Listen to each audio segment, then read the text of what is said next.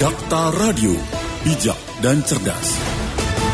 Rekan Dakta beberapa hari kemarin ini media diramaikan dengan apa yang dilakukan oleh tim Detasmen Khusus 88 terhadap tersangka dugaan tindak pidana terorisme Dr. Sunardi.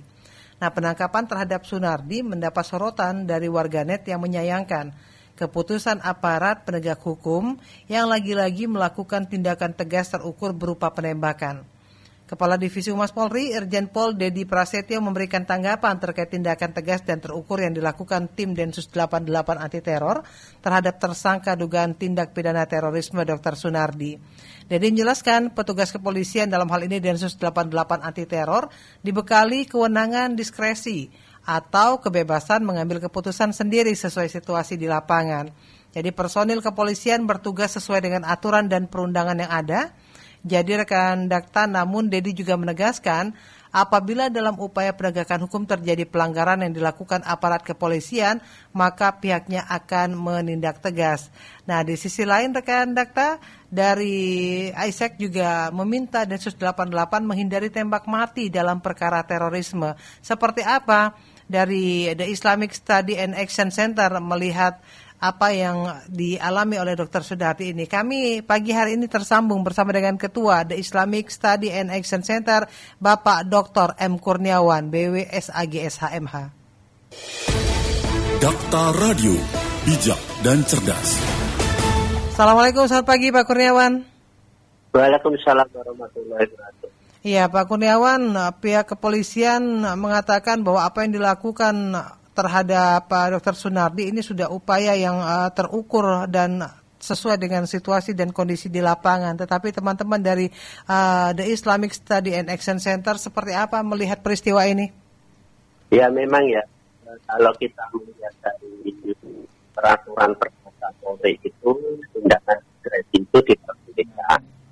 Tapi di situ ada beberapa kriteria. Yang pertama tindak pelaku atau kejahatan itu dapat menimbulkan luka parah dan kematian anggota Iya. Pak Suna, Pak Pak Kurniawan, mohon maaf bisa bergeser sedikit Pak agar sinyalnya lebih clear kami terima Pak. Oh ya, ya. Iya, agar audio Bapak juga lebih clear diterima. Ya. Iya, silakan Pak. Ya. Ini menurut menurut kami itu memang diskresi itu diperbolehkan. Tapi ada tiga, apabila yang pertama itu menimbulkan luka parah anggota Polri.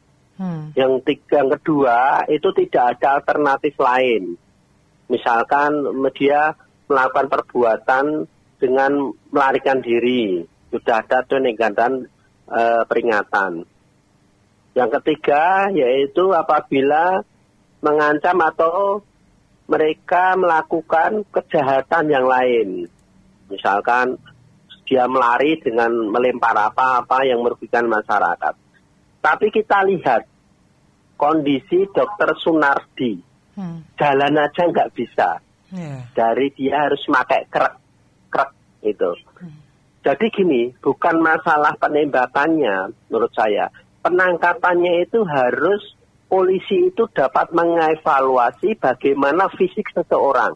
Hmm jangan ditangkap misalkan ketika dia naik mobil misalkan yeah. atau ditangkap ketika dia keluar oh dia berjalan aja kakinya kiri sudah nggak bisa berjalan logikanya gitu kan Nah, kenapa harus dia ditangkap ketika naik mobil begitu loh? Hmm. Sementara tempat nah, praktek beliau juga jelas alamatnya. Orang khawatir ya, apakah dia polisi, apakah dia perampok, ataukah dia pencuri, atau dia geng motor, geng mobil kan gitu loh. Hmm. Kalau di para dokter Sunardi sudah mendapatkan surat penangkapan atau surat um, dipanggil menjadi saksi untuk di BAP, mungkin dokter Sunardi tahu mereka polisi, begitu loh.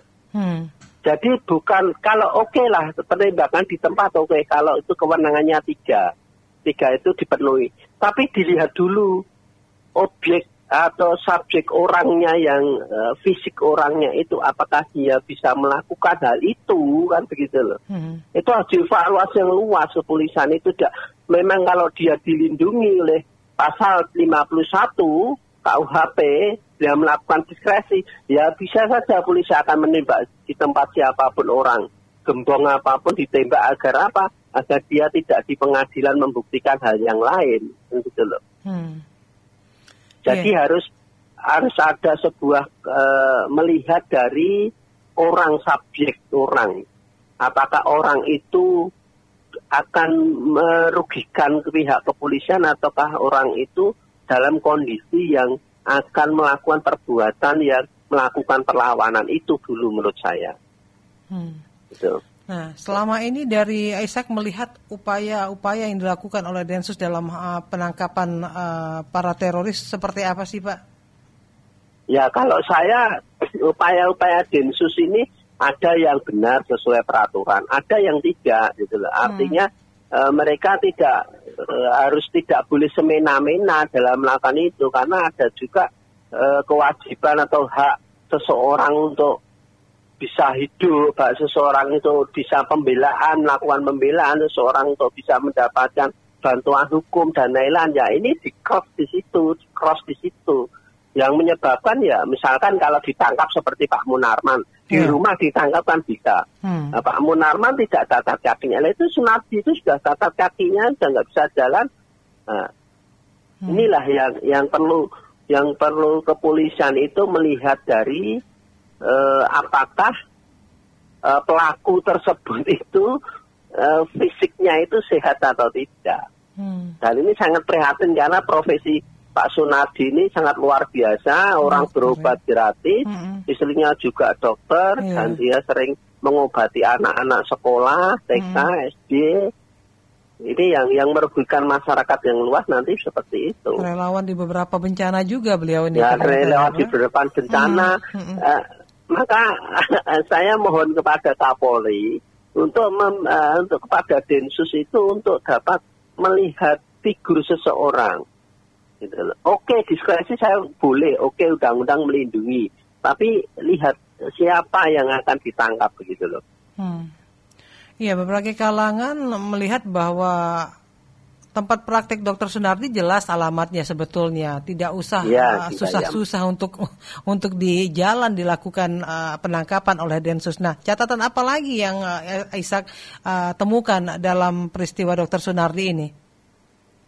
Ya kalau menurut saya dalam segi hukum dari sini Densus 88 ini menyalahi. Walaupun memang e, dalam berita-berita ketika naik mobil dan ini mengapa dia naik mobil kan gitu. Hmm. Nah catatan saya buat Densus 88 bolehlah e, saya sepakat e, teroris itu pelanggaran hukum sepakat. E, tetapi bagaimana penanganan itu dapat cool, Eh, dapat tidak melanggar peraturan, kemudian ditangkap itu bisa diadili di persidangan. Artinya apakah benar mereka itu melakukan atau tidak kan harus ada dua barang bukti. Hmm. Lakukanlah seperti biasa hukum acara. Artinya ya ada pemanggilan, ada apa kan begitu. Kalau dia melarikan diri baru dicari kan gitu. Yeah. Oh, Harun, Harun Masiku aja burunan sudah lama nggak bisa mencari. hmm. Sunardi yang begitu aja langsung ditembak mati. Nah keadilan di sini yang yang menurut saya kepolisian pilih kasih dalam hal melakukan tindakan-tindakan eh, tindakan-tindakan yang di mana tindakan tersebut yang sebenarnya diperbolehkan atau tidak diperbolehkan. Hmm. Ini Iya, dengan uh, wafatnya Dr. Sunardi, berarti sangkaan terkait dengan kasus terorisme dapat dibilang lepas begitu, Pak?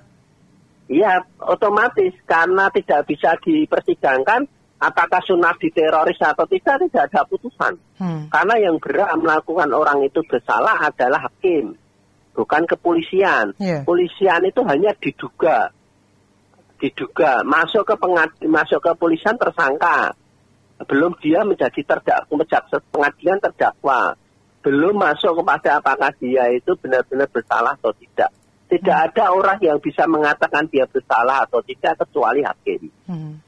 Nah yeah. inilah hukum di seperti itu tapi kalau ditembak sempat itu memang ada dua solusi keluarga harus melakukan pra peradilan atau melakukan gugatan perbuatan melawan hukum ada dua opsi hmm. untuk mengetahui apakah benar-benar eh, prosedur proses yang dilakukan Kapolri itu benar atau tidak.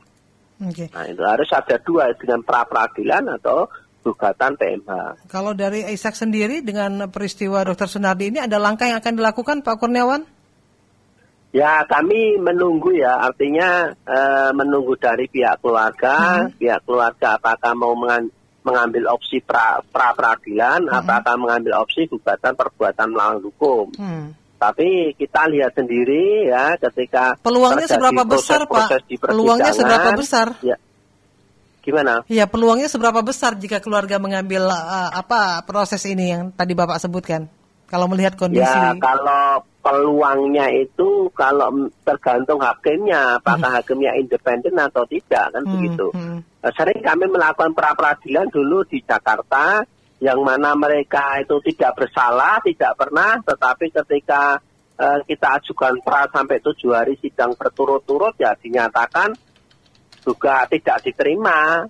Artinya ya sudah gugatan di Jakarta, ada, ada juga kita melakukan gugatan di Solo, kemudian dialihkan ke Jakarta, Mm-mm. kos biaya dan lain-lainnya kan akan mempengaruhi itu. Hmm. Artinya keadilan itu tidak tidak semudah, tidak ringan untuk mencari keadilan. Mencari keadilan itu di negeri kita ini sangat berat dan membutuhkan kos banyak. Di sini yang eh, kadang kalau kita gugat di daerah ada putusan bahwa ini dilimpahkan ke pusat. Lah ini yang yang menjadi sebuah keadilan itu mahal bagi Indonesia ini, Oke. bagi warga Indonesia. Hmm. Sampai dengan hari ini sudah ada komunikasi Pak dengan pihak keluarga atau pihak keluarga mencoba untuk eh, menghubungi?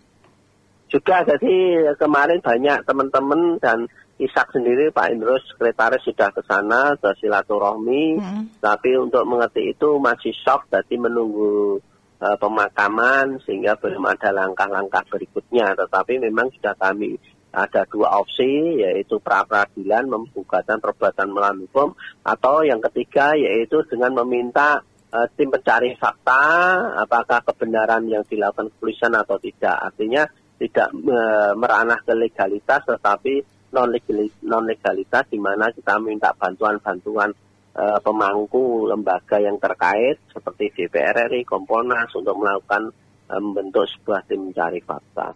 Oke. Dari keterangan pihak kepolisian menyatakan bahwa Dr. Sunardi ini merupakan petinggi dari kelompok Hilal Ahmar Society Indonesia atau HASI dan Jemaah Islamiyah. Eh, betul Pak, terkonfirmasi itu atau seperti apa penjelasan dari keluarga atau pihak Isak? Kalau menurut keluarga itu sampai sekarang tidak tahu. Artinya Bapak Sunardi itu ada di situ, sudah nggak jalan nggak nggak bisa ke mana-mana begitu. Kalau Hmm. itu mau dimasukkan ke jaringan Hilmi dan lain, memang dia orang eh, sosial bermasyarakat untuk men- untuk anggota JI memang kami belum tahu sampai sejauh mana. Tetapi bukan masalah itu. Iya. Baik itu anggota JI, anggota LG, anggota MTA, apa anggota ormas apa pun nggak masalah. Tetapi dalam penanganan ini yang akan jadi masalah. gitu. Bukan masalah. Memang kalau organisasinya misalkan dilarang misalkan, oke organisasi dibubarkan. Hmm. Tetapi dalam hal pribadi orang, penanganan person orang ini harus sesuai koridor dan melihat orang tersebut tidak melihat undang-undangnya diskresi boleh, tetapi bagaimana orang itu apakah bisa melakukan itu atau tidak dan bagaimana cara menangkap gitu loh. Yang jadi persoalan itu kan itu. Hmm. Eh, apa kira-kira catatan lain dari Isak Pak terkait dengan peristiwa ini? Ya catatan lain yang ke terakhir bahwa mohon kepada Kapolri penegakan hukum itu jangan eh, tebang pilih. Artinya itu banyak buronan-buronan yang belum tertangkap seperti Harun Masiku. Hmm. Nah, itu sehingga nanti masyarakat itu akan melihat bahwa oh keadilan itu benar-benar dijalankan tidak ada tebang pilih. Itu yang pertama. Yang kedua, dalam penanganannya tolong. Artinya berhati-hati melihat seorangnya. Artinya apakah orangnya cacat, apakah orangnya sehat, apakah orangnya apa, itu harus dipelajari secara psikis. Secara psikis dan psikologi dipelajari tentang seorang terduga eh, sebuah tersangka, seorang tersangka atau terduga. Itu harus dipelajari di situ. Hmm. Baik, Pak Kurniawan terima kasih atas penjelasannya bersama Dakta. Kita berharap ini ada evaluasi yang dilakukan oleh Densus 88 dalam penanganan uh, penangkapan perkara terorisme ya Pak Isak. Ya, siap. Pak Kurniawan, terima kasih Bapak. Ya, Assalamualaikum warahmatullahi ya, wabarakatuh. Assalamualaikum warahmatullahi wabarakatuh. Dakta Radio, bijak dan cerdas. Ketua The Islamic Study and Action Center Isaac Bapak Dr. M Kurniawan BW SAG SHMH.